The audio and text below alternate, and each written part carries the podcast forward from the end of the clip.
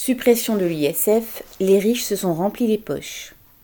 France Stratégie, un organisme d'évaluation des politiques publiques rattaché à Matignon, vient de publier un rapport sur l'impact de la suppression de l'impôt sur la fortune.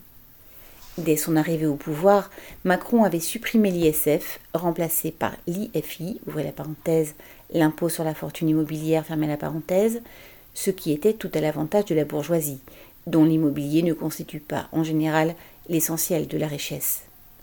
D'autre part, le PFU, ouvrez la parenthèse, prélèvement forfaitaire unique, fermez la parenthèse, limitait à 30% l'impôt sur le capital. À l'époque, le gouvernement expliquait que les riches, libérés de cet impôt qu'il disait écrasant, investiraient l'argent ainsi économisé dans les entreprises et créeraient des emplois.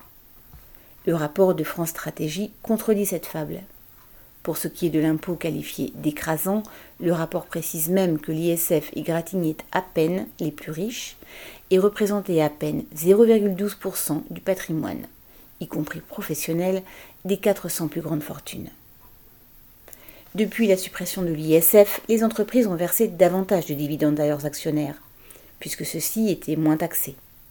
Mais, contrairement à ce qu'affirmait le gouvernement, ces dividendes supplémentaires n'ont pas été investis par les actionnaires dans leurs entreprises. Cet argent supplémentaire a-t-il servi à la spéculation, à des achats de luxe? Le rapport ne le dit pas.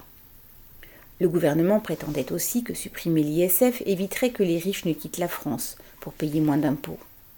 En fait, seuls quelques dizaines de foyers supplémentaires, à comparer aux 130 000 foyers assujettis à l'ISF, sont revenus payer leurs impôts en France.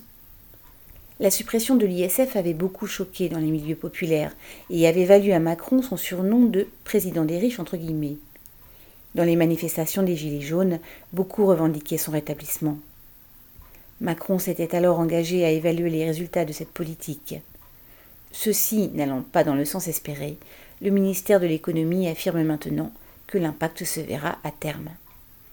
Avec ou sans justification, le gouvernement continue à couvrir les capitalistes de cadeaux. Hélène Comte.